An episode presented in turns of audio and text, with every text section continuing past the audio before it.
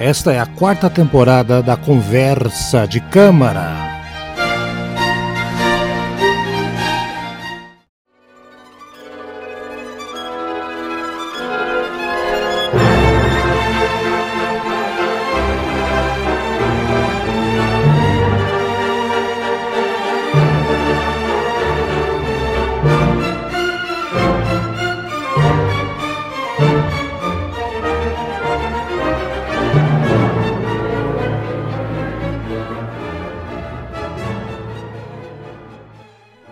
Senhoras e senhores, final de mais uma temporada. Eduardo não aguenta, né, Eduardo? Que a gente começa uma temporada e acaba rápido, são dez capítulos cada um.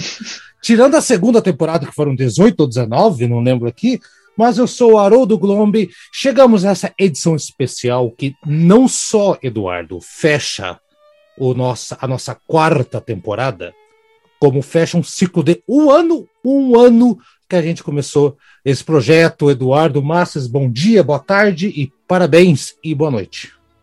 Olá, bom dia, boa tarde, boa noite e parabéns para nós aqui, né? Alto parabéns. Que legal, né? Isso. Legal, assim, que, que a gente começou isso aí como um projeto aí, né? Vamos, vamos dizer assim, uma ideia que surgiu assim bem espontaneamente, fomos em frente com isso. Exato. E acho que já está tendo uma boa repercussão, já depois de um ano de programa. Eu espero que tenha que, que a gente cresça ainda mais aí com esse, com esse podcast, né? Ah, vai crescer. A gente, ainda mais que a gente só está trazendo fera aqui para conversar com a gente, né, Eduardo? E para fechar esse programa, uma grande música que eu, daqui a pouco a gente vai conversar com ela certinho. Acho que ela é de Curitiba, não sei se ela nasceu aqui, ela já, já vai, vai dizer para a gente. Mas ela esteve comigo, ela estudou comigo no Santa Maria, quando eu, assim, eu fui jovem, Eduardo. Você acha que eu nasci velho careca? Não, eu já fui jovem um dia, sim. Olha lá. A Carolina Klemann, como é que está você, Carol? Tudo certinho? Bem-vinda à nossa edição especial de um ano de Conversa de Câmara. Oi, Haroldo. Oi, Eduardo. Prazer falar com vocês. Muito obrigada pelo convite. E estou muito honrada de participar dessa edição especial, né, de comemorativa.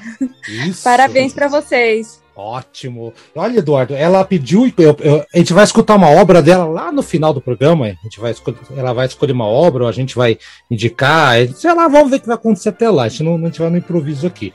Mas eu pedi para ela, Eduardo, uh, assim, uh, Carol, o que, que você quer tocar de fundo aqui no programa enquanto a gente estiver conversando, não ficar de B G, né? Ela indicou o concerto de violino do Tchaikovsky, e eu achei um aqui, Carol, com a Julia Fischer, não sei se esse você já deve ter visto, né, o concerto... Oh, sim, ótima escolha, ótima, ótima violinista, tá, sim, tocando. Muito boa escolha. Tá, to- tá tocando de fundo, então aqui para todo mundo que quiser, né, saber, eu vou colocar depois o nome aqui da... Da, da intérprete lá embaixo, né? A Julia Fischer, junto com a, vamos dar o serviço completo, né? A Orquestra Filarmônica Radio France, com o maestro, é, lá vai eu errar aqui, Eduardo, Vassili Petrenko. Sempre ela. Não, tá certinho, isso. tá certinho. Acertou, opa! Oi, rodando! Bem bolado, oi! Vamos lá, então. Carol, eu não quero passar vergonha. Eu disse que você nasceu em Curitiba porque você estudou aqui. Você nasceu em Curitiba mesmo? Como é que... Como é que como isso, é que... isso mesmo. Sou curitibana, raiz, ali do A U. E estudei lá no Santa Maria. E só vim morar em São Paulo com dezoito anos, na época da faculdade, né? Comecei a fazer a faculdade ali na Belas Artes do Paraná. Uhum. E... Logo depois, no segundo ano de faculdade, eu vim para São Paulo. Olha isso. O Eduardo estava vendo um vídeo teu até. Eu falei, Eduardo, dá, dá uma olhada no material dela. Aí, Eduardo, você estava comentando comigo que você viu um vídeo dela lá do tempo que ela era estudante ainda. Em mil novecentos e noventa e cinco, eu vi um víeo teu lá, você com quinze anos de idade, estava arrebentando no violino. Ah, sim, é. Você nessa época ainda estava lá no... No Santa, estava lá em Curitiba ainda. É. Nossa, mas você vê uns arpejos que se dá lá na hora do, do negócio que você pensa, meu Deus, vai errar, vai errar, e não erra. Oh, tá torcendo contra, hein? Poxa. Não, não. Não, mas eu acho que todo mundo... Eu, não, na verdade eu não torço contra, mas sabe assim, que tudo quanto é, é, é performance solo, eu fico olhando assim pro... performance solo, assim, eu tenho medo que errem, sabe? Eu não sei, eu tenho um pouco disso. Eu também. Tá? É, eu, eu faço eu enquanto que, é um que sou eu. Como, É. Eu acho que é um pouco como assistir a, é, ginástica olímpica, né? Você fica é, naquela é expectativa, no, uau, né? Nossa.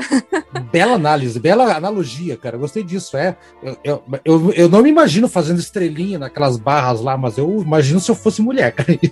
É muito complicado. Então vamos lá, então. Olha, então não preciso nem dizer que a, que a Carol, desde aqueles tempos lá, no Santa Maria, no tempo que o Joca fazia parte, nossa, agora eu lembro lá dos professores, a professora Terezinha, e sei lá, mais quantos professores que tinham na nossa época lá.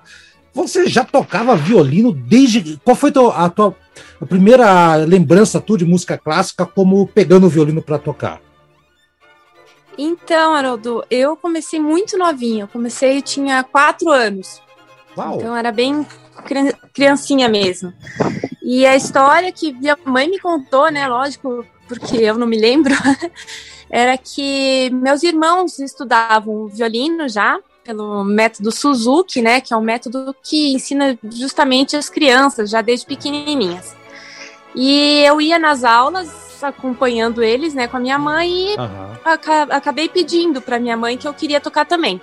E ela me colocou cedo no, no violino, né, e desde então acabei seguindo, né, acabei pegando gosto pela coisa. Meus irmãos não se tornaram músicos, não são violinistas, Hum. mas sabem tocar, tocaram durante muito tempo, e, e eu só que acabei seguindo a carreira e me tornando profissional. A gente conversou aqui, né, Eduardo, com o, o Felipe Prazeres, que é, uma, que é Spala, lá da Orquestra Petrobras, assim, né, Eduardo? Foi a nossa entrevista hum. anterior até, muito bom, e ele contou, e realmente, a vida de um, de um violinista numa orquestra é uma coisa espetacular e cheio de desafios, né? Você, você é mais solista, você é, é, é mais, toca mais para orquestra, você atua como Spala também da, da, da orquestra. Como é que é o teu dia a dia na orquestra, hein, Carol? Então, eu, no, no dia a dia, eu, eu sou mais músico de orquestra mesmo, né? Eu acabo tocando como tutti, né? A gente fala, né? Tutti, que é no tutti. Meião lá dos violinos, né? E, mas eu já tive a oportunidade várias vezes de me apresentar como solista frente à orquestra, inclusive frente ao U S P, e já fui Spala de algumas orquestras, aí em Curitiba mesmo, a orquestra da, da Universidade Federal do Paraná, e aqui em São Paulo também na, na Camerata atuei como Spala algumas vezes, então a, tive já diversas experiências em vários ramos, digamos assim, da profissão. Mas o meu dia a dia mesmo é como músico de orquestra. Legal, porque tem até um vídeo até aqui que eu vou, vou até perguntar, Carol, se você acha interessante, que a gravação tá muito boa, eu achei linda, uh, de você fazendo um, é, o concerto para dois violinos do Bach, com você, com a Camila e a Suda, da, junto com a, com a O C E S P, né, com a Orquestra de São Paulo. É, esse eu achei, é um vídeo bem interessante, eu, de todos os vídeos que eu vi lá, todos são bons, interessantes, mas eu gostei muito dessa performance tua junto com a Camila. Tem problema de deixar de fundo para a galera escutar assim, ou você tem uma outra indicação, hein, Carol? Não, não, claro, pode pôr sim. Pode? Esse legal. Vídeo, é, esse vídeo foi gravado pela T V Cultura, né, foi transmitido... Foi, foi, foi bem feitinho mesmo, tá bacana. Tá bem, tá bem legal aqui. Eduardo, vai lá então, eu, eu aproveito então e faça a pergunta para a visita, que é um programa especial hoje, acabou. Sim, sim. Me diz uma coisa, você que já atuou aí como solista, Spala, e você usou um termo que eu não conhecia, tutti, é isso? Isso, isso, tutti. É tutti? Tutti significa fica... todos em, em italiano, né? Sim, sim. É, você, quer dizer, você fica lá no meio da, da, da sessão de, de violinos da orquestra, né? Isso, isso. É, é, diz uma coisa, você, você, das funções que você já exerceu, qual que você mais gosta de ser? Prefere ser Spala, solista, tá como tutti, né? Qual que você mais gosta? Olha, eu, eu atualmente eu gosto mais de tocar como tutti mesmo, na minha posição, e... eventualmente fazer algum trabalho, alguma coisa como solista ou camerista, ah. principalmente camerista, que é um, um grupo menor, né, que nem eu tenho, eu tenho atividade com quarteto, com músicos lá da U S P, né, que é o quarteto Villa-Lobos, Então, eu acabei me focando mais nessa, nessa, nessas atividades, né? Legal. Porque uma carreira de solista exige muito mais é, foco, né? Acaba a pessoa tendo que meio que se dedicar muito a isso, né? Então, não dá muito para levar as duas coisas juntos, né? Uma orquestra, uma carreira de solista, é, bem, é mais complicado, né? E você foi aí para... Quando você foi... Você estudava e você se transferiu para continuar os estudos em São Paulo? Ou você... É, como é que foi essa transição aqui da, da capital paranaense para a capital paulista, Carol? Então, eu já... Mesmo morando em Curitiba, eu já fazia aulas aqui em São Paulo. Desde os treze, catorze anos, não me recordo exatamente, eu comecei a fazer aulas particulares aqui com a professora Elisa Fukuda, uhum. né, que é uma professora muito renomada. Então, eu vinha de Curitiba para São Paulo nos finais de semana, vinha, fazia aula, voltava. E com o tempo eu fui sentindo que isso estava ficando pesado, porque eu tinha que vir todo final de semana, né? E, e a coisa foi... É, haja passagem. Puxado. Vinha de avião ou vinha de ônibus? Pelo, pelo menos ela vinha. Era de... Busão? Não, era busão mesmo. Itapemirim? Busão convencional. Parava no Petropê para comer coxinha de madrugada. Isso aí, é. Cometão. Ah, opa! Cometa, então era, era uma rotina bem pesada. E imagina. Aí eu fui... Na época que eu fui entrando para a faculdade, vendo que eu ia seguir mesmo essa, essa profissão, esse caminho... Eu falei, pensei que seria mais acertado eu vir aqui morar em São Paulo e conseguir ficar mais é, perto dos acontecimentos, né? Porque aqui em São Paulo tem muito mais atividade de orquestras e da música clássica do que em Curitiba, né? Muito, muito mais, muito mais. Você chegou a participar, então, evidentemente, daqueles, daqueles uh, oficinas de música de Curitiba, que acontece sempre em... Em, em janeiro, né? Com, com certeza você passou em algum momento por lá, né? Ah, sim, eu era figurinha carimbada, todo ano eu estava lá. Era legal que lá, agora a pandemia meio que afastou, mas me diz, me diz uma coisa, é, sai realmente muitos talentos, você está aí, você é um exemplo que vai provar o que eu estou falando que sim, né? Mas... Além de você ter muitos talentos que, que aparecem lá, é, é, não só de Curitiba, mas vem gente de outras regiões do Brasil e vem e aca- acabam chamando a atenção de, de orquestras ou de, ou de companhias, até mesmo de balé. É, é, é realmente esse laboratório todo que falam, a Oficina de Música de Curitiba, Carol? Sim, é sim. É... Grande parte dos meus colegas da U S P hoje eu conheci nas oficinas de música de Curitiba, não só na oficina de música, também como no Festival de Campos do Jordão, que acontece aqui em uhum. São Paulo, e nesses festivais, né, de, de, de, de férias, né? O de Curitiba acontecia na, em janeiro e, e o de Campos em julho. Então, sempre acaba ficando aquele ponto de encontro de vários estados, e mais nos últimos anos que estava abrindo para mais outros países, né? E a gente teve contato com, com músicos e professores de fora, era, é muito legal, era muito legal, continua sendo, e eu recomendo enormemente. Bacana. Ô, Eduardo, quer, quer aproveita então, Eduardo, daqui a pouco a gente vai Sim, sim, claro. Você, na, na, nas oficinas de música de Curitiba, você ia para assistir aulas ou para dar aulas? Para assistir, né? Pra como assistir. Estudante, desde que eu tinha nove anos, eu, frequento a, eu frequentei a oficina, né? Ah, sim, mas você não chega a dar aula de violino, não, né? Não, eu nunca dei, nunca dei aula lá, até porque eu não, não atuo como professora, né? Eu uhum. não tenho, eu não tenho uma classe de alunos, eu não tenho essa prática, essa não, não é muito minha praia, não, né? Não tem paciência, aula. Né, Carol? Não tem paciência com iniciantes aí. Mas também é. Deve ser um... Imagina o cara, mas professora, isso aqui não tem traste, traste é você, ô miserável. Tá, tá. Ah, é que eu acho que é uma grande responsabilidade você ensinar, né, para um aluno e... E acaba sendo um peso, né? E não sei, eu, eu não me identifiquei muito com, com a car- carreira pedagógica. Eu prefiro Imagina. mais tocar mesmo. É. Legal. O Eduardo sempre analisa, ele sempre fala que o instrumento, o violino é o instrumento que ele é mais desafiador na visão do... do Eduardo, eu concordo com ele, pelo fato que a gente brincou do traste, que não tem aquela divisão das casinhas, né? O violão tá ali, é só apertar, você sabe onde é que tá, né? O piano tá pronto, né? Tipo, os pianistas vão ficar bravos comigo, mas não é bem assim. Eu tenho piano em casa, então eu sei que a nota, eu não tenho que me esforçar para encontrar, eu sei que o dó tá ali e vai estar sempre ali. No violino é mais desafiador. Que susto, hein? Você, hoje você já olha, ou, ou, ou, já sai naturalmente, evidentemente, né? Mas qual que é a maior dificuldade para quem quer aprender um violino? Alguém escuta, quer aprender, o que, que, qual que é a maior dificuldade? É realmente encontrar o seu próprio som, encontrar a afinação certinha ali? Qual que é a, a, a, o mistério, Carol? É, violino é um instrumento difícil para aprender.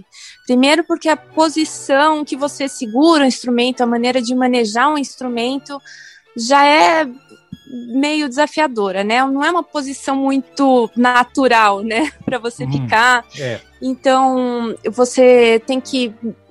Primeiro aprender a segurar um instrumento já é um grande desafio. Depois você conseguir controlar o arco e puxar com a velocidade, o peso certo para conseguir tirar um som bonito, né? Senão fica aquela coisa, parece um mosquito, né? ou, a, ou aquela parece porta um gato sendo torturado, é. assim. Isso Ai, também é um, é o segundo desafio. E o terceiro realmente é a afinação, que você tem que aprender, criar uma memória muscular realmente, da onde o, o dedo tem que cair ali, né? E, e é muito estudo, muita prática e muita paciência. É, tem, o Eduardo tem um violino de, de cem reais, né, Eduardo? É, eu paguei cem reais no violino no, que eu tenho aqui, sabia? cem reais. Ah, isso é uma humilhação. Beleza, beleza. Não vale nada isso aí. Sabia, beleza, eu nunca consegui afinar esse instrumento porque ele não aguenta a tensão das cordas para afinar. Ah, daí... Não. Se bobear... Não aguenta, é... daí... É quadro de violão até se bobear. Estamos falando, então, é. de instrumento e tal, e a gente está ouvindo aqui de fundo, então, a, a, a, a tua escolha, quer dizer, a, a tua indicação e a minha escolha para a Julia Fischer, né, o Fischer. Me diz uma coisa, Carol, quem, é, quem que são as tuas grandes heroínas do, do, do violino? Quem que, quem que você olhava, se inspirava ou escutava, né? Época de vinil, talvez, assim. Acho que teus pais deviam escutar música clássica, evidentemente, na tua casa, né? Quem que você ouvia, se escutava e, ah, meu Deus, eu tenho que... É, é, é, essa pessoa é, é, é isso que eu quero ser. É, os primeiros, assim, né, que eu, que eu me recordo é, é... Na época, lógico, era vinil, depois o cassete, né? O famoso... Sim. A, a, a fitinha, fitinha. E, uh, era a Anne Sophie Mutter, era minha, minha diva inspiradora. Uhum. Sim. Primeiro porque ela, bom, era mulher, né, então eu me, me identificava assim com, com, com ela, né, ela começou jovem também, e, então ela era minha, minha grande ídola. E de, dentre os Porque, assim, a gente também, na, naquela época, não tinha tanto contato com, com, com as coisas, não chegava tanta coisa, né? Então, que nem hoje a gente conhece... É verdade, qual, é verdade. Qualquer solista você põe no Google, você escuta, né? Antigamente você tinha que conseguir uma gravação, alguém trazia, você conseguia uma cópia. Então, eu gostava muito do Isaac Perlman, né? Que é... Ah. É um é muito famoso até hoje também, Anne Sophie também, uhum. E de alguns já falecidos, né, que são grandes nomes do, do, do violino, né, que são o David Oistrakh e Henryk Szeryng, que era ah, isso... a minha professora Elisa, é, a minha professora Elisa sempre, ah, escuta a gravação do Szeryng, que é uma boa referência e, e tal. Eu acho que eu tenho então, vinil, esses... eu acho que eu tenho vinil, alguma coisa dele aqui, só que eu tenho que procurar aqui do meu, na minha parede de trás aqui, eu acho que eu tenho. Não, mas é... É, é... sim. E uma, uma, eu e o Eduardo, a gente fez um programa do, do octeto do, do Mendelssohn, e com a, a Janine Jensen tocando, ah, meu Deus do céu, eu caí, fiquei apaixonado pelo jeito que ela ah, toca. Ah, sim, assim. Não, é, dos, dos, nomes, dos nomes de agora, sem dúvida, ela é fantástica, é uma das minhas preferidas também, uhum. Assim como a Julia Fischer, Hilary Hahn, é, enfim, hoje em dia... não dá para citar de, de tantos que, que, que, que tem, né? Que a é. gente conhece, que a gente consegue ter acesso ao material e ouvir e com facilidade, né? Então, hoje é uma maravilha nesse sentido. Bacana. Eduardo, your turn. My turn, né? Isso, é, me diz uma coisa, eu, uma curiosidade que eu tenho, assim, quando eu, que eu vi no, no, no, no vídeos teus lá, você como solista de concerto, né? Eu vi você uhum, uhum. o, o do Tchaikovsky e do Mendelssohn, né? É, quanto tempo, assim, de estudo para conseguir tocar um... um para conseguir tocar uma... Uma, um, uma composição dessas, né? Eu não estou falando assim o tempo de, de, do, desde o início, né? De, de começar a tocar violino, assim, por exemplo, agora, você precisa aprender a tocar um, um concerto novo, faz de conta, ah, preciso aprender a tocar o concerto oh, de Sibelius, vou dar um exemplo.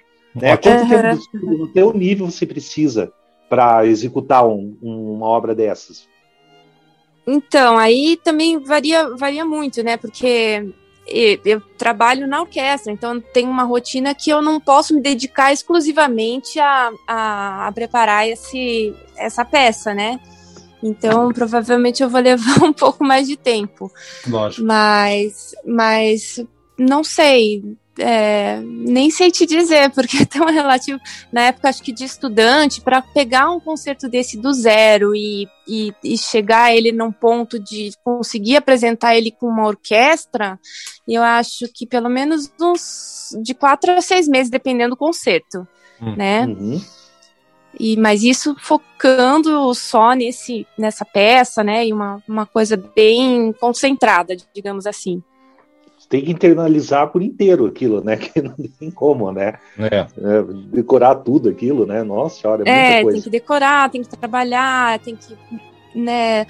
Não, também não basta só tocar as notas, né? Você tem que conseguir expressar o que o compositor estava querendo dizer e colocar a sua, o seu feeling ali no, na coisa também. É, então, tem, tem não, todo esse trabalho da interpretação se... também. Se não vira André Rieu, né? Senão, se, é, se não colocar... é. o, o, o, o, o nosso o Maestro Prazeres, que a gente conversou na vez passada, ele comentou uma coisa interessante, que na pandemia eles precisaram se adaptar na orquestra. Então colocaram acrílico, aquele monte de coisa. Não estão tocando para grandes públicos, para público nenhum, apenas online, aquela coisa toda. Para você, com, com, como instrumentista... A, qual que é a maior dificuldade? Evidentemente que tocar de máscara já deve ser uma coisa que você perde a, a, a comunicação visual, né, Carol? Deve ser, foi um período de adaptação, não tanto quanto para todas as áreas, né? Para os músicos não foi diferente. Como é que foi a tua adaptação para essa questão da máscara e de tocar para uma, um, sei lá, para uma sala vazia que... deve dar uma certa tristeza, né? Apesar que está online, eu queria que você falasse um pouquinho como é que foi essa adaptação tua. Então, é, realmente, a máscara incomoda um pouquinho, né? É, mas agora, depois de vários meses, já a gente começa a se habituar, já achou a máscara que, que funciona melhor, que dá para respirar melhor, né? Então a gente vai se, vai se adaptando, mas eu, eu acho que o que mais é, a gente sente é o distanciamento, né?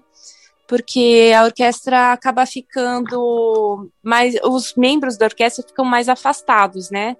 Por causa do distanciamento social, e, e aí fica mais difícil de, de ter aquela conexão, né? De, de se escutar até, porque às vezes fica muito longe, né?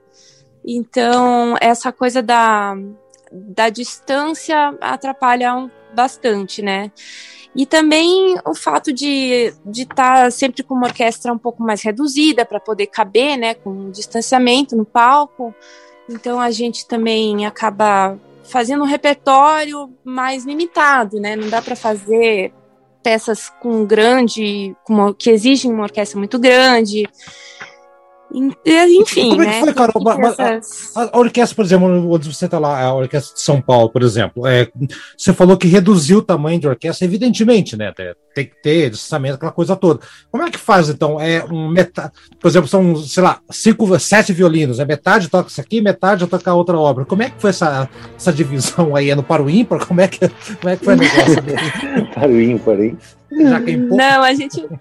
Na verdade, a gente já tem lá um esquema, né, de, de, de um certo rodízio, né, tipo ah, assim, que, que, o esquema das folgas, tal, né, Então, isso acabou... O pessoal da, da gerência da orquestra que organiza isso, né? Então, eles calculam lá o número de serviços de cada músico e fazem de maneira que fique equilibrado para todo mundo ter o mesmo número de serviços, né? Hum. Isso falando dos violinos, dos instrumentos que acabam tocando sempre. Os outros instrumentos, alguns acabam levando vantagem, digamos assim, né? Porque...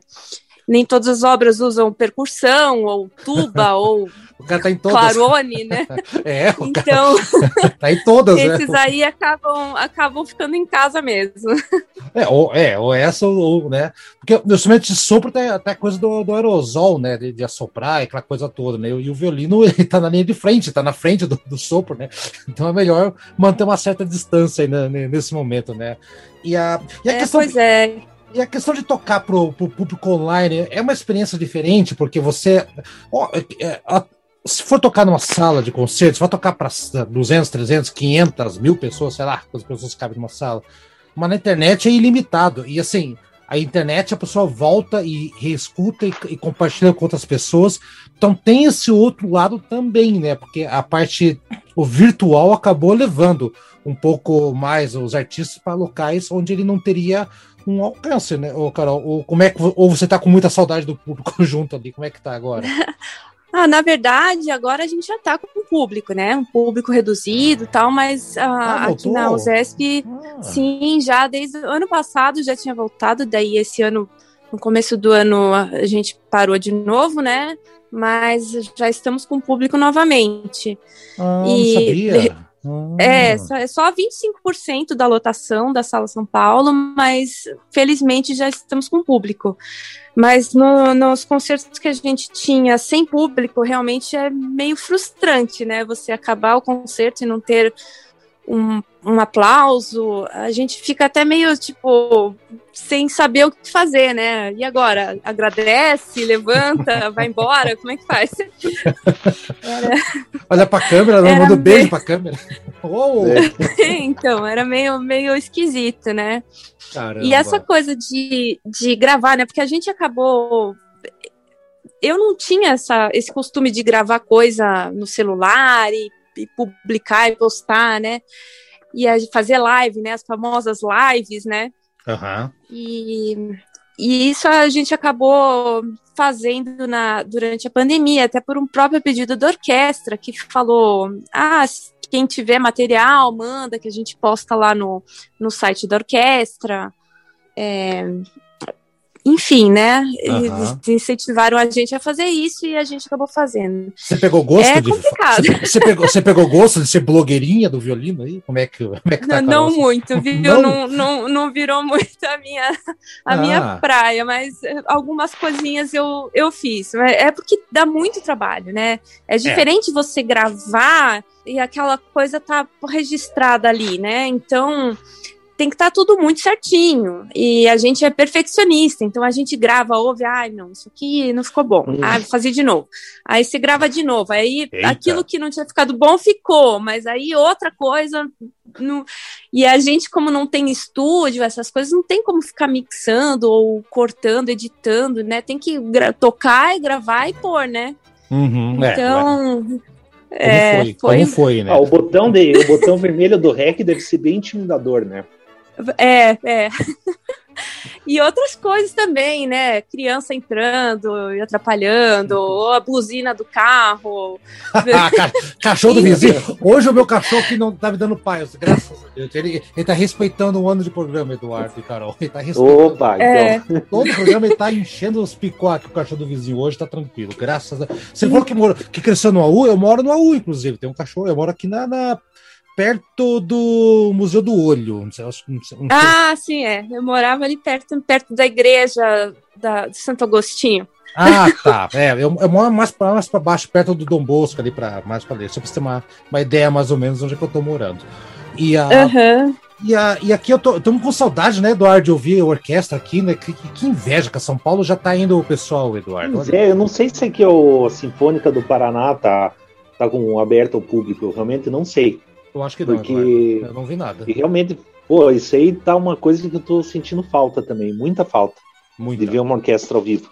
É, ou, é, eu não tenho, não tenho informação, mas se vocês entrarem lá na, na página deles, com certeza deve estar falando, né? Mas eu sei que o pessoal tem feito alguns concertos online, né? Online, isso eu acompanhei. Sim, né? Online eu é. vi, é, online eu vi. Agora acho que não, o, o Eduardo está falando de público, o Eduardo, eu, eu particularmente não vi nada, e olha que eu acompanho com, com, com real atenção e não vi nada. Bom, vamos esperar aí, da, da, mais, mais cedo ou mais tarde vai voltar, Eduardo, não se preocupa. Eduardo, a gente vai para o intervalo agora, né? Que tem um intervalo aqui para né, para visita dar descansada, tomar uma aguinha, aquela coisa toda. Eduardo, você vai fazer uma pergunta que a Carol vai responder na volta do intervalo. Qual é a pergunta que você vai mandar para a Carol? Ah, tá. Eu, eu vi, assim, uma curiosidade que eu, eu pergunto para todos os músicos de, de, que vem, que a gente faz entrevista aqui, tá? É, eu vi você tocando Dream On, da Smith, no teu Facebook, sabe? É, um arranjo. Você, além da música clássica, outros tipos de música você gosta de ouvir? Essa resposta a gente vai ouvir depois do intervalo. Oi, daqui a pouquinho. Vamos, daqui a pouquinho a gente vai voltar aqui. Aí a Carol vai falar isso e vai falar mil coisas, vai falar até de, de, de influência dela, de quais compositores ela mais gosta, obras, enfim, aquele papo bacana de sempre aqui com os músicos. É sempre bom ouvir. Tá certo? Intervalinho e já voltamos.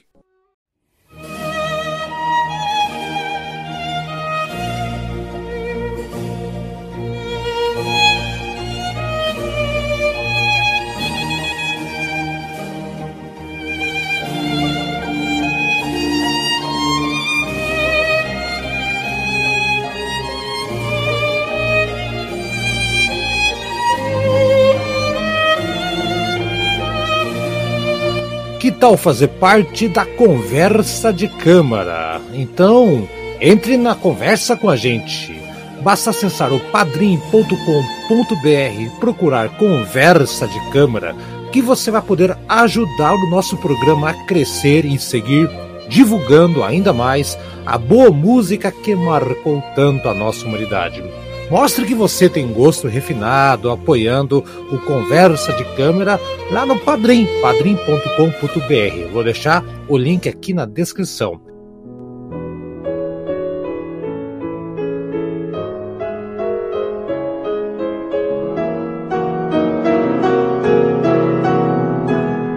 Conheça as opções para apoiar o Conversa de Câmara. Plateia.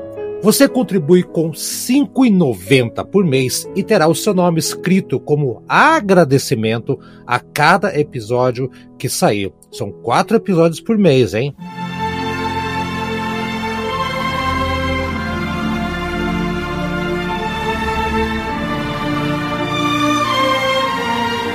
Arranjador. Você contribui apenas com nove reais e noventa centavos por mês, terá o seu nome escrito em cada episódio como forma de agradecimento e vai poder fazer parte de um grupo exclusivo no WhatsApp do Conversa de Câmara para trocar ideias, saber de novidades e conversar com outros fãs do nosso programa, outras pessoas que também gostam da mesma música que você. Olha que bacana!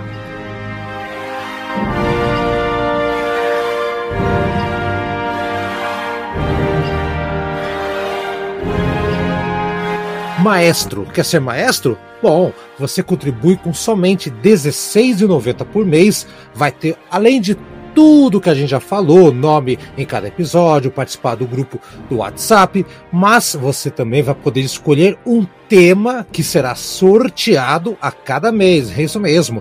No último programa do mês, vamos fazer um sorteio e se a sua escolha aparecer na nossa mão, vai ser Este é o programa, esse será o tema. Aliás, você também vai poder participar com áudio, perguntando alguma coisa ou dando o seu pitaco sobre a obra. Não é demais?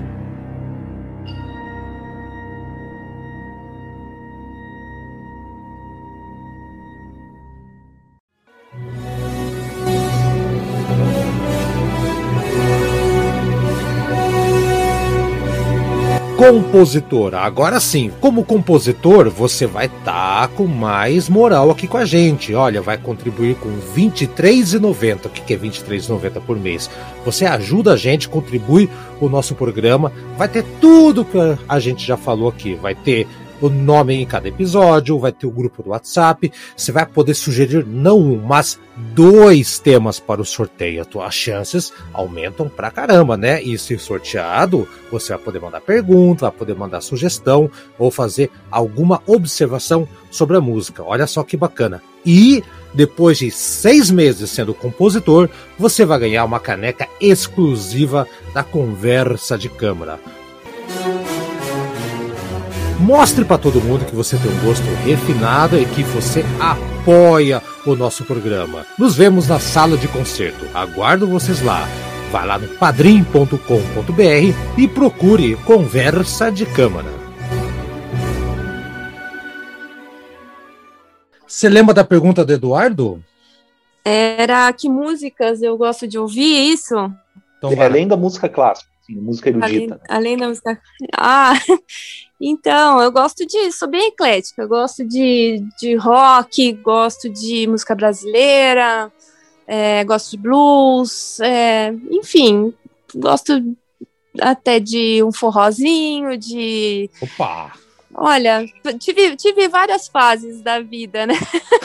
É, ué. É, eu acho que, assim, a música... Não tem música ruim, né? É, eu acho que cada...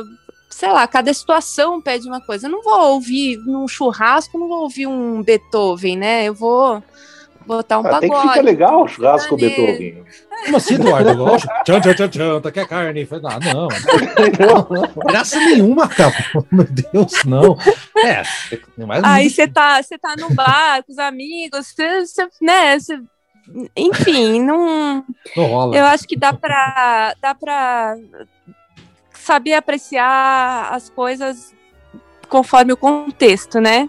Uhum. E o negócio do Dream On realmente foi um... um Um convite, né, do, do nosso colega aí, meu e do... O Nelson? Do Haroldo, o Nelson, é, né, que, que me convidou para fazer.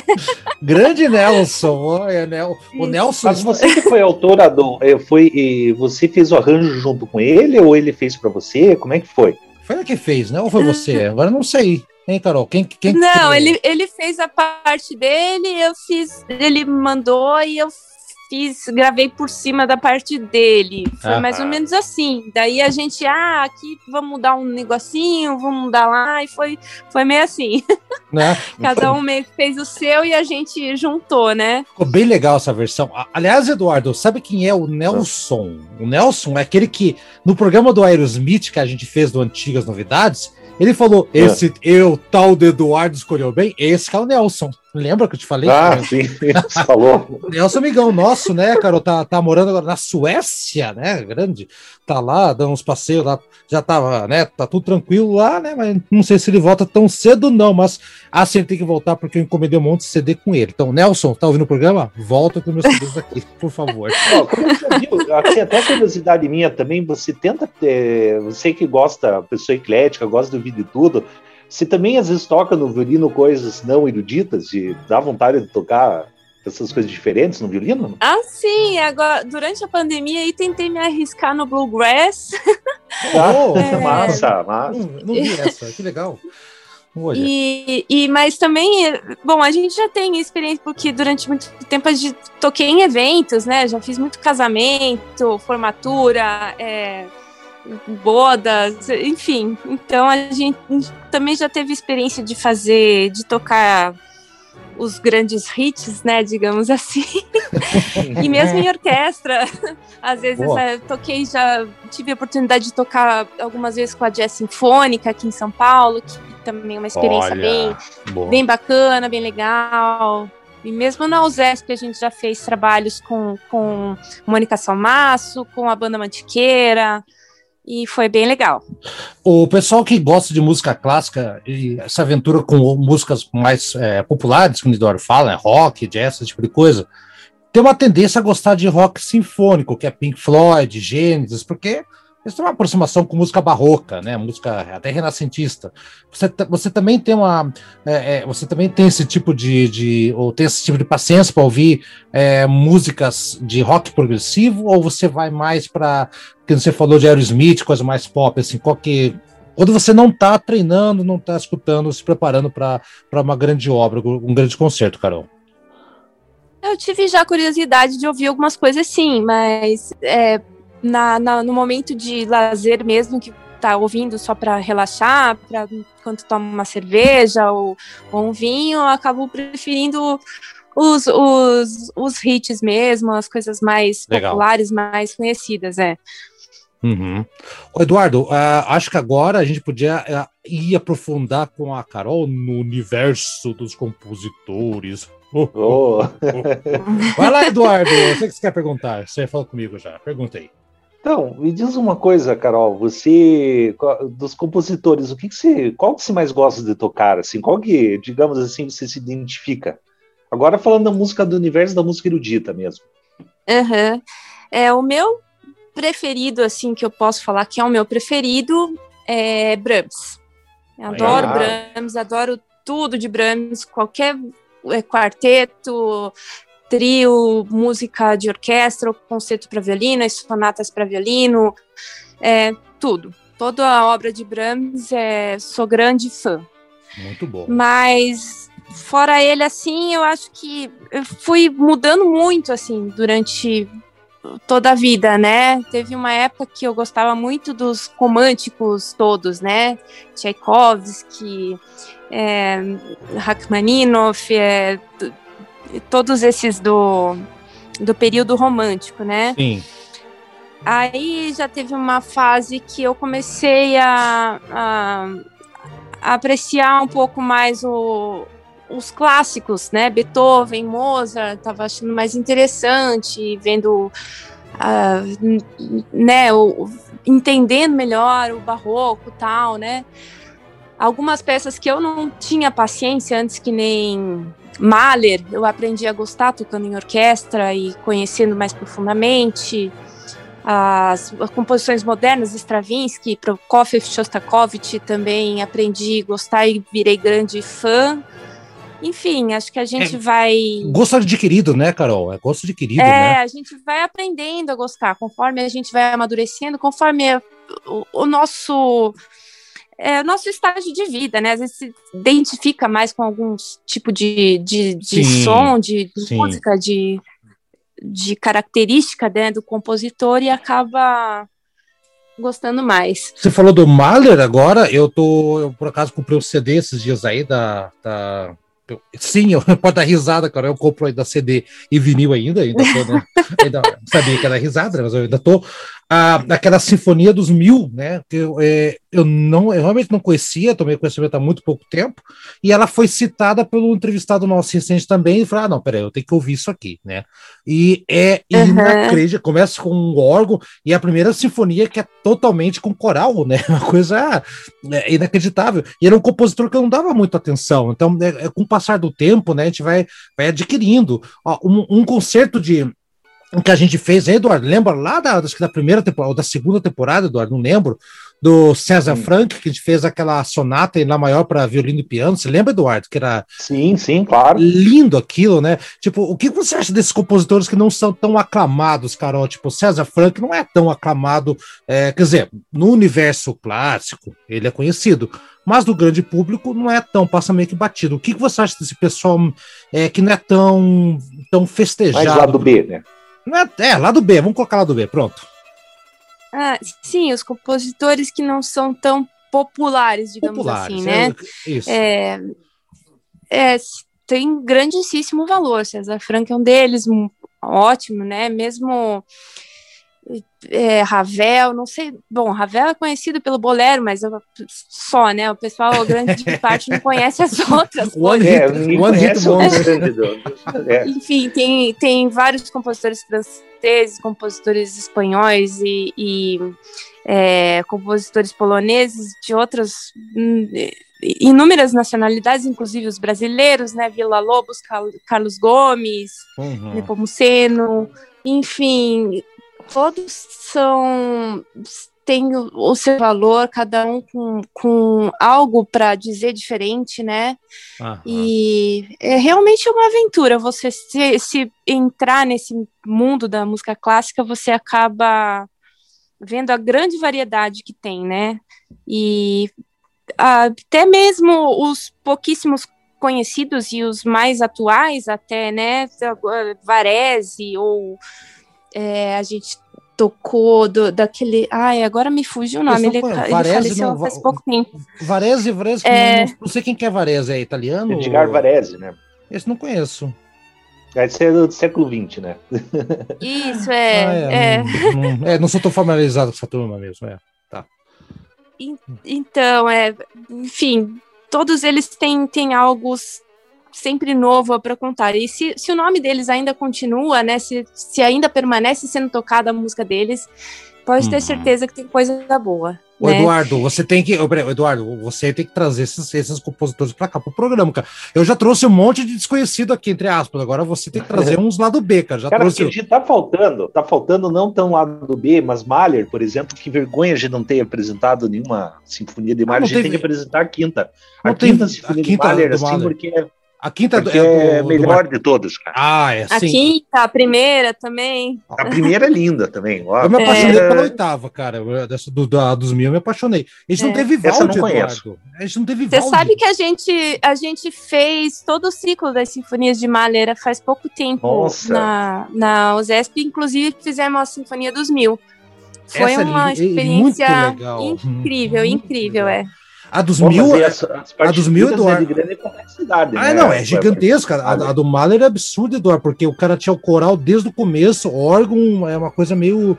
É, é, se não falha a memória, Carol, me, me ajuda aqui, foi uma das últimas que ele fez. Ele fez a nona e, e, e já faleceu na sequência, né? No, ele compôs em mil novecentos e dez e morreu em mil novecentos e onze, bem, é, bem recente. Sim, a... É. Essa, a dos mil é a oitava, se eu não me engano, a oitava, né? E a de mil novecentos e dez, ele morreu no ano seguinte. É, é.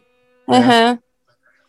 é Eduardo. Tamo, Inclusive, tamo tem, a, é, tem é, depois do Beethoven, né, criou-se essa lenda, né, que é, os compositores não conseguem passar da nona sinfonia. É, né? né? Porque... Ô, mas Shostakovich tem quinze, hein? É. Tem quinze ou catorze agora? Não, peraí. É, já um Não, que conseguiu sinfon... ser fora do padrão, hein? Ah, mas ali sinfonias? tem muita... É, é mas... tem sinfonias, tem quinze sinfonias hoje, Shostakovich. A gente fez o quarteto cordas número oito dele, Eduardo, lembra? A gente é, fez? sim, não, sim, é. ele também tem quinze quartetos de cordas, tá? Ah, eu, já não lembro, eu já não lembro, eu vou lembrar. É, é muita, muita coisa feita de propaganda, né, da, da União Soviética, assim, não, não, muito forçado, né, não tanto dele, né, é, mas é meio, meio temeroso, assim, meio negócio, assim, meio, né, ficou o nono ali, ficou a marca do Beethoven, né. Não, mas a nona realmente, é. tipo, tem, por exemplo, é que nem a quinta sinfonia de um compositor, também é um, é um número de peso para o compositor, né. Vai, com, é, vai comparar. Beethoven foi muito marcante nessa, pra, pra, foi um marco, né, na, na, na, na história das sinfonias, né? Ele que revolucionou muito o, o, o modo como é escrita a sinfonia, ele que foi o primeiro a introduzir coral, por exemplo, numa sinfonia, né, que foi na nona. Aham. Então ele foi um primeiro revolucionário, digamos assim, das sinfonias, né? Então por isso que ele é, depois dele as coisas ficaram, ficaram com esse peso, né, dele, né? Tipo a quinta sinfonia, a nona sinfonia, né? As ímpares. As ímpares vieram. Né? Derrubou todo mundo ali, né? O, falando em, em, em, em músicas complexas, o Rachmaninoff, o, o Rachmaninoff, é, cada um faz de um jeito, né? Ah, ele tem aquela Hack três, que é considerada a música mais temida pelos pianistas, né? Qual que é o equivalente para quem toca violino? Qual que é a, a música que... Ó, você vai tocar essa aqui daqui a dois meses. Cara, puta vida, lá vou eu. Qual que é o terror? Claro que cada um tem seu grau de dificuldade, eu sei disso, mas qual que é... é geralmente o pessoal olha e fala, ih, rapaz, chegou meu momento. É, então... Bom, eu acho que nesse nível de dificuldade, assim, técnica, né, é, talvez os, o primeiro concerto de Vinícius, que os concertos hum. de Paganini, é, acho que é essa pegada aí, né? Paganini, são os mais Paganini, virtuosísticos. Paganini, você gosta de tocar? Ou ele, ele é netomelódico, é mais, mais pirotecnico? Ou qual que é a tua visão como música de, de, de Paganini? Como é que você vê? Eu acho que é mais virtuosis, virtuosismo mesmo, né? Uma coisa mais de, de você demonstrar aquela efeito pirotécnico, né?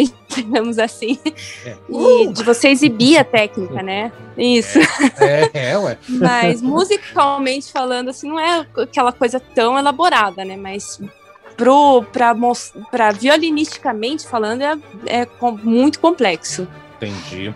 Eduardo, vai. Você toca algum vez. dos caprichos de Paganini? Oi? Oi? Você toca algum dos caprichos de Paganini? Toquei, cheguei a estudar vários, é. não, não, não me arrisco a gravá-los, mas eu já, já estudei vários, sim. me, me, dá, me dá só a dor quando eu, vi, quando eu escuto, cara, porque é, eu que não sei tocar violino, eu, eu, na minha cabeça aquilo é uma coisa impossível, o cara tem que ter oito dedos em cada mão, Eduardo, para tocar, hein? É, é, é assustador o troço uhum. ali. Você sabe tocar outro instrumento? É, além de... do... De, de corda? Sabe tocar um instrumento de corda, violoncelo? Você já tentou alguma vez ou você sempre ficou no violino e acabou e não quero nem saber da viola? Não, já, já tentei um pouquinho a viola, mas não, não foi muito a minha praia. Agora, violoncelo é muito diferente, né? A técnica, o jeito de pegar, então também não, não me arrisquei, né? Hum. E, mas a viola, a, própria, a minha própria professora, Elisa, incentivava às vezes os alunos a darem uma, uma se, avent, se aventurarem um pouquinho, né, uhum. na viola. Viola mas não é viola, não é viola eu... caipira, você que está ouvindo em casa que está tá distraído, não é viola caipira. Antes que você pensa, ah, tocar Tonico Tinoco, não, não, não. É viola do, do, da música da, da orquestra ali. Tem uma piada que o pessoal acaba fazendo, que a viola acaba sendo um instrumento meio que não tão. Não, né, Eduardo? Tem até aquele canal de é, é trollado os instrumentos. Assim. É, é, é como é. Se... É um instrumento trollado, tem várias é, piadas sobre de, a viola. Isso. Isso, digamos que a viola é o português da orquestra, né? Você sabe tocar violino? Todas as piadas, todas as piadas são de, de violista da orquestra, todas. Como é que é essa, essa relação de vocês? A gente é... brinca que... É. A gente brinca que o violista é um violinista frustrado, né? Que, que o cara não conseguia tocar violino, aí ele foi tocar viola, que viola tá sempre atrasado, que, enfim, tem inúmeras piadas da, dos violistas aí. Eles, eles são os mais que, que mais sofrem bullying na orquestra. Que coisa. Eu, eu como leigo, para mim é tão difícil quanto. Qual que é a diferença, além do som, é claro que é. Que é... é notório, mas na técnica de, de, de pegar o violino tem, tem alguma diferença? A afinação acho que é outra, o acordeamento é outro, completamente diferente. Claro, qual que é a, a grande dificuldade do violino com relação à viola? É uma pergunta de curiosidade minha. Uhum, a viola é, fisicamente é maior, né, do que o violino, um pouco maior, uhum. e mais grave. Então, é, o, ela tem uma quinta abaixo do violino ainda, né? Uhum. A, ulti, a corda mais grave do violino é a sol, a do, da viola é a corda dó, né? Uhum. E a, a mais aguda do violino é a corda mi e a da viola é a corda lá, é afinada em quintas, né? E, mas a técnica, como se toca, é basicamente a mesma. Logicamente, o instrumento é maior, então as distâncias são um pouco maiores, né, do, do, oh. dos dedos, né, das notas, e, enfim. É, mas a técnica para se tocar o instrumento é bem parecida. Imagino que sim, é, imagino que sim. Dá para brincar, posso, né? Dá para brincar dá, um pouco. Dá, né? dá, dá. Dá para brincar. Não a gente, né? Que a gente. O Eduardo, o Eduardo acho não, que tá não, aqui um não, pelo amor de Deus. Você, mas você tem, eu, ó, você se... tem o violino, cara. Você sabe mais ou menos não. Aí que tá as notas. Eu não sei. Eu... Não, eu não sei. Não adianta, nem sei, não. Eu. Eu, sei, não, eu assim? comprei, eu só comprei aquele violino porque tava muito barato, sabe? Daí eu falei, ah, não, vou comprar para ter mais um, um instrumento a mais aqui em casa. Eduardo, se, mas... tivesse um, se tivesse um cavalo muito barato, você ia comprar um cavalo também para deixar em casa, cara? Claro que não, né, cara? Você Sim, com certeza. Violino. Aprende a com tocar certeza. violino, cara. Ah, só dá um pouquinho, ó. Eu troco meu carro. Mas, ó, cavalo. Uma sugestão, compra, compra uma viola, então, que é mais fácil. É, então. Mas não a caipira, a caipira é, dif- é, é difícil, a caipira. Os cada violão. Mas você sabe, é sempre engraçado o violino, assim, que eu, eu só eu toco guitarra também. Eu tenho dois instrumentos que eu toco, eu toco piano e guitarra, sabe? E a guitarra, eu ficava olhando assim, não, mas violino não deve ser tão diferente assim da guitarra elétrica, que sabe, aquele lance de solar, né? E, né? Uhum. E, e daí, puxa, né? Daí a primeira vez que eu peguei um violino na minha vida, meu Deus do céu, não tem nada a ver, sabe? Sabe? É, eu pensei é. assim, que dá a impressão que é mais fácil, entendeu? Mas na hora que pega, meu Deus, a postura, tudo, tudo, é um negócio assim de... de, de é, é absurdo mesmo, eu achei extremamente difícil. É, é, é. Carol, é bem diferente mesmo. Carol, Oi. Qual que é a grande obra que você tocou, que te marcou muito? Qual grande é, concerto ou uma, uma música de câmara, não sei. E qual é, na sequência, a que você um dia quer tocar? Tipo, esse, um dia eu vou executar essa obra. Ah, bom, a minha grande realização, eu como grande fã de Brahms, foi ter solado o concerto de Brahms, né, com a Orquestra Experimental de Repertório. Boa. Foi a minha, foi a minha realização, né, e o que eu gostaria de tocar, ai, tem tanta coisa, tem que falar se, uma só. Se, se, cite três, então, tá bom, já que você... Aí, Eduardo, chama alguém que dá mais pra falar, é. Então, cite três, então, cara. Três obras que Ixi. Você tem que ter, eu vou, eu vou fazer um dia, galera, me cobrem, vai lá. Ah, bom, eu gosto muito do concerto de Sibelius para violino. Boa, é, nossa, é excelente. Boa, eu adoro é, esse concerto. A Tsigane de Ravel, que é não, uma obra, não né? Lembro, uma peça, essa, né? É, não lembro também, não lembro. Isso, é para violino e orquestra. Tem uma versão de violino e piano, mas a, a, a mais legal é com orquestra. É. E óbvio. Deixa eu ver. Aí não tem muito, né? É... E. Ah, não sei, deixa eu pensar. O Tchaikovsky da vida? Tem algum Tchaikovsky? Tchaikovsky eu já toquei, já também. É, foi já. Uma grande realização, que eu pois já é. Tive a oportunidade de solar também com a Experimental de Repertório. Boa. E. É, Beethoven, Beethoven eu nunca toquei, o concerto de Beethoven. Seria hum. bem, muito legal. Também. Aí, Beethoven é uma... O Beethoven é muito associado com orquestra, bem que se lembrou, com piano também, que é o instrumento de ofício dele, né? Ah, com violino, assim, também ele, ele é considerado, apesar de não ser o instrumento dele, eu vejo muita gente que toca violino apontar ele como um, um enorme desafio. Ele, realmente, apesar de não ser o instrumento dele, as obras é, de violino pra, é, do Beethoven são dessa complexidade toda, ou... ou compositores que são oriundos do violino, do violino são mais desafiadores, Carol? Não, não, o Beethoven é, é bom, o Beethoven é muito desafiador pela, pela música dele, né, pela, ah, tá. pela própria estilo de composição dele, né, pela complexidade do, da, da composição dele. O que é mais, muito marcante para o repertório de violino é... são as sonatas, né? Uhum, sim. Sonatas para violino e piano, que inclusive tem uma que é a considerada a mais difícil e a mais bonita, que é a sonata Kreisler, né? Que foi... Sim, sim, não, sim. Kreisler não, Kreutzer, Kreutzer, sonata, sonata Kreutzer, perdão, que foi dedicada a esse violinista, né? E, e é dificílima, super complexa e... Bom, os quartetos de corda de Beethoven também são coisas... lindíssimas, maravilhosos e super complexos e enfim, é, Beethoven é um, é um grande, né? Não tem, não tem o que falar dele. Entendi. É. Para o repertório de violino não seria diferente. E o, o, o Villa-Lobos, eu comentei com o Eduardo que todo convidado que vem aqui, músico, maestro, é, é, enfim, todo mundo cita Villa-Lobos. Eu tô com vergonha porque a gente fez um programa do Villa-Lobos, ok, que está no começo do programa, né, Eduardo? Fizemos, estamos fazendo um ano agora, né? Mas a gente tem que fazer Villa-Lobos. Qual que é a tua relação com os compositores brasileiros, principalmente Villa-Lobos, que pelo jeito é um cara que a gente vai ter que fazer aqui mais algumas vezes, Eduardo? Sim. Vai lá, Carol. Qual que é a tua Villa, relação? Villa-Lobos era, era um gênio, né? Ele era genial. É, ele...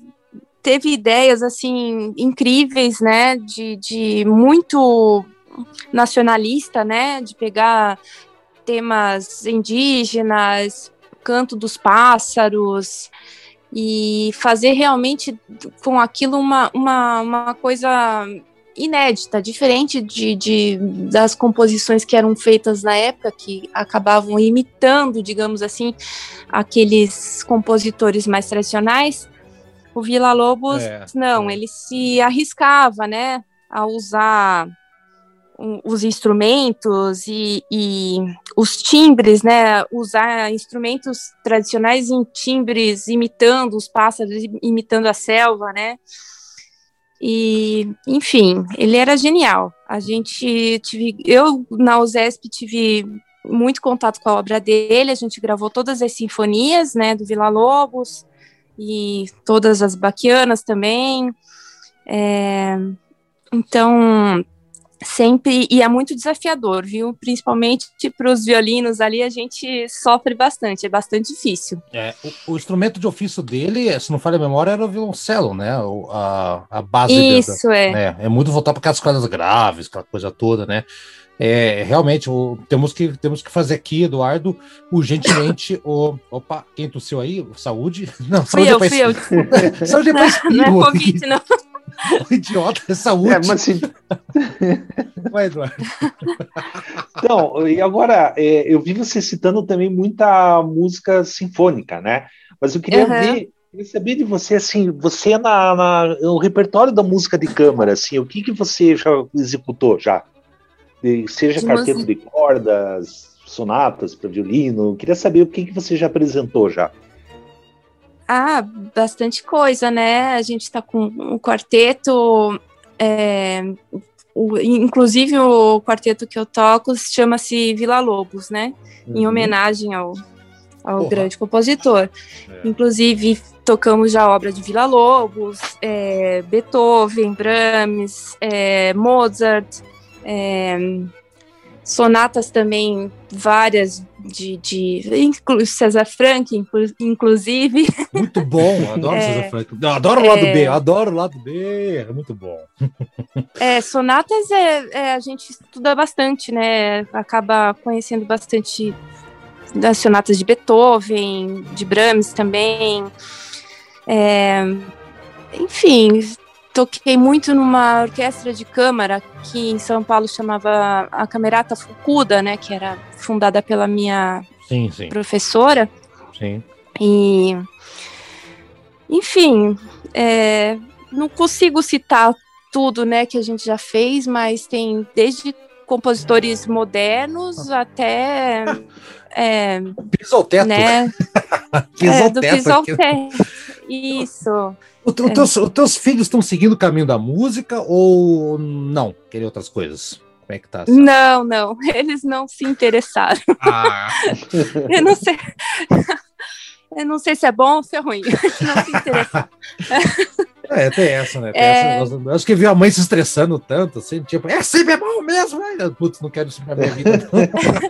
Não, minha filha, minha filha uma vez me pediu violino e tal, pediu para Papai Noel, né? Pediu para ah, Papai, Noel, Papai Noel.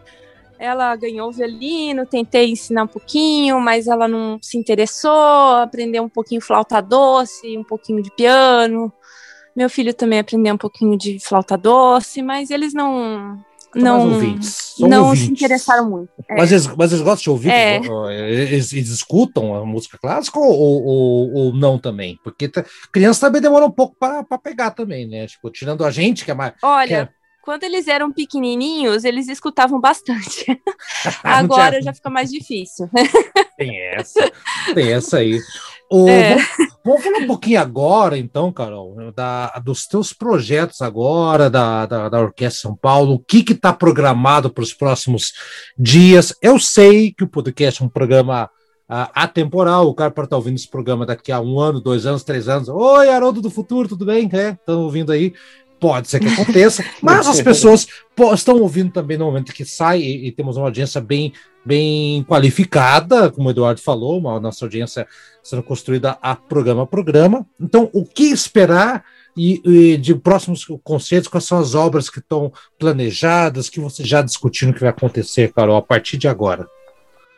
Olha, na U S E S P a gente está fazendo um ciclo de Haydn, né? Com oh. as sinfonias de Haydn é, e Stravinsky.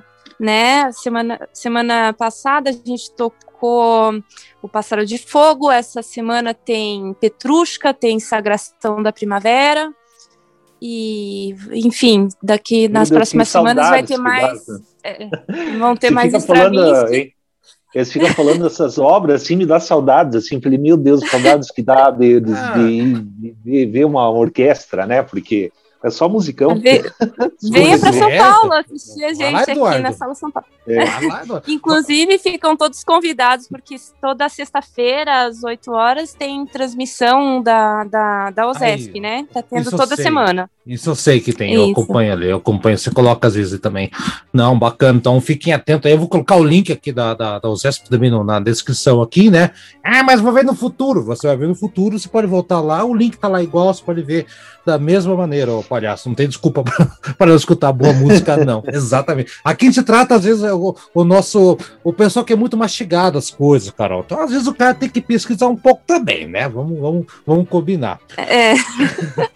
E Carol, a gente também com, com, vai estar tá, vai tá fazendo um, um, quim, um, um quinteto com clarinete oh. no próximo mês, né? Que vamos tocar o quinteto de Brahms para clarinete, né, e cordas, e de um compositor moderno, uma peça do compositor Corigliano, que é um, um clarinetista. É, sim, é bem interessante a obra dele. Bacana. Ele, o instrumento é dele é clarinete, então ele tem muita coisa para clarinete, realmente. Ah, mas é bem interessante. Tá, maravilha. Eduardo, você conhecia esse, esse compositor aí, Eduardo? Esse não conheço. Corigliano? Não, eu não conheço. Você conhece, Eduardo? Não, você conhece? Não, os... não, não conheço.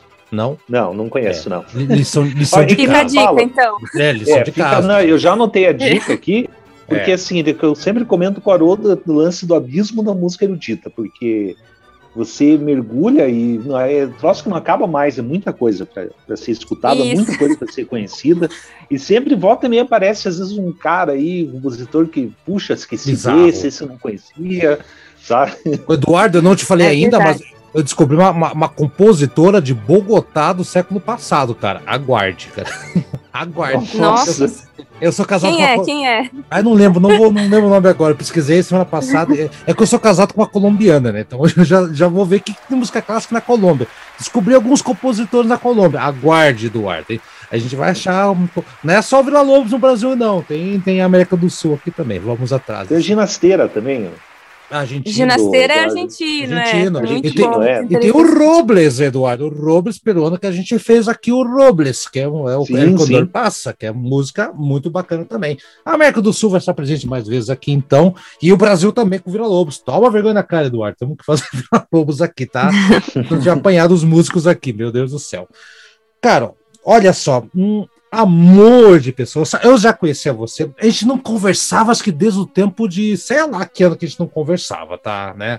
Mas é melhor não falar, né? Melhor não falar, é desde o ano passado, quando a gente saiu da escola ano passado, né, que a gente se formou ano passado. Isso, então... isso, isso, é. é.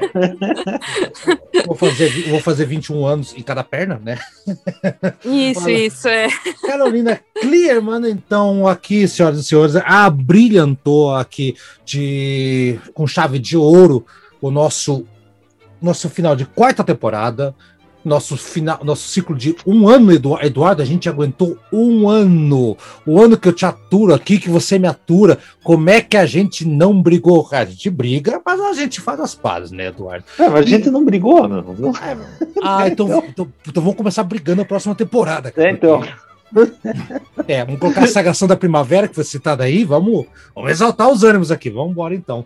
Eu só tenho a agradecer então aí, a, primeiro a nossa audiência por esse, esse ano inteiro que a gente teve aqui, de, de muitos compositores bacanas, né, Eduardo? Fizemos várias temporadas, milhares de entrevistas sensacionais aqui, todas as entrevistas muito boas, excelentes, hoje não foi diferente. Eu sabia que a entrevista ia render pra caramba e eu falei pro Eduardo, eu tava pensando, cara, eu vou abrir o jogo, a tua entrevista eu queria jogar pra próxima temporada, pra abrir, mas hoje eu falei com o Eduardo, ah não, é, tô sentindo que vai ser boa, então vai ser a, a, o programa que ia fechar o nosso ano e nossa quarta temporada. Então, tá aí. Ah, legal, obrigado. Momento meu argentino, eu estava certo o tempo todo, todo o tempo eu estava correto. Então, Eduardo, vamos lá então. Muito obrigado, Eduardo, por mais um ano, mais uma temporada, primeiro ano. Vou pedir para você se despedir da nossa convidada e ela já já também vai dar o tchauzinho dela aqui, Eduardo. Vai lá, Eduardo. Obrigadão então, pela parceria.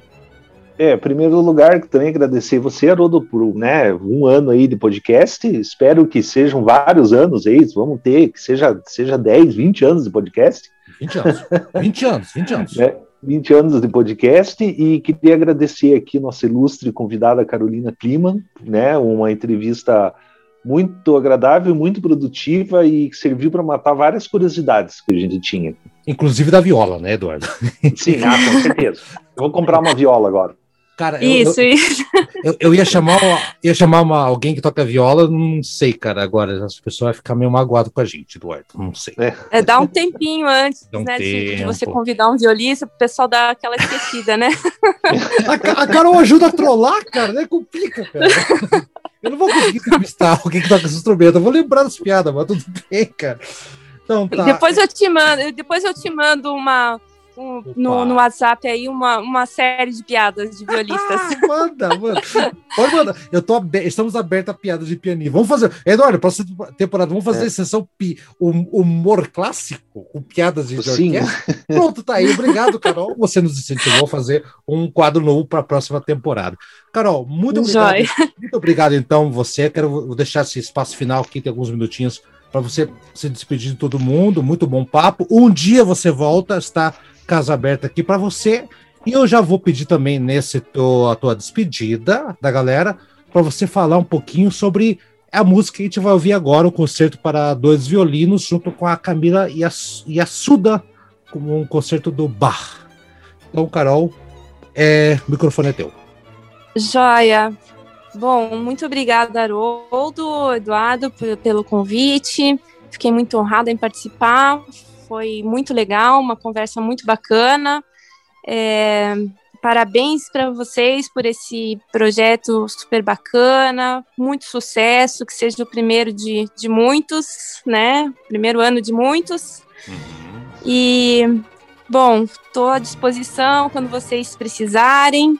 É sempre um prazer estar aqui conversando com vocês. E, bom, sobre o concerto para dois violinos, é, eu não lembro em que ano que, eu, que, que a gente gravou isso.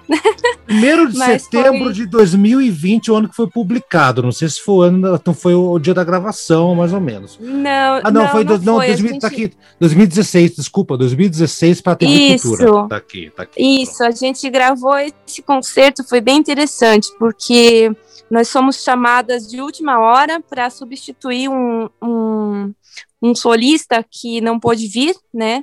Ô, louco. E, exato. Então, o nosso diretor, Arthur Nestrovski, nos ligou no, na segunda-feira, segunda-feira de manhã.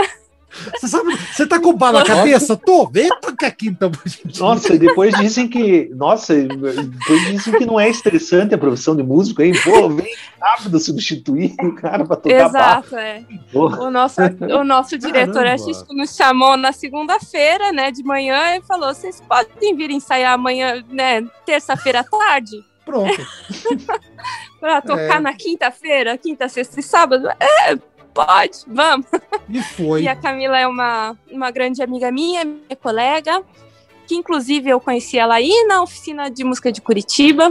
Bacana. E, é, enfim, foi um grande prazer tocar esse concerto lá com a U S P, com a minha orquestra, com os meus colegas, e espero que vocês gostem. Vamos lá, eu gostei. É e eu, eu bem tomo, né? Lógico, tá tocando sem máscara aqui, lógico que não foi ano passado, né? Hora do burro do caramba. Até a próxima temporada. Obrigado, então, Carol, Eduardo. Então, até a próxima. Não vai demorar muito, tá? Não vai ficar esperando muito tempo, não. Daqui a pouquinho estamos de volta aqui. E fique, então, com a grande Carol tocando Bach. Até a próxima temporada. Quer falar mais uma coisa? Fala, tem mais um minuto. Não, não, só falar um ah, tchauzinho. Ah, tchau. tchau, tchau. Tchau, tchau, tchau, tchau, tchau. Tchau, povo. Até semana que vem. Semana que tchau, vem, tchau. Não. Até a temporada que vem. Tchau pra vocês aí. Pronto. É.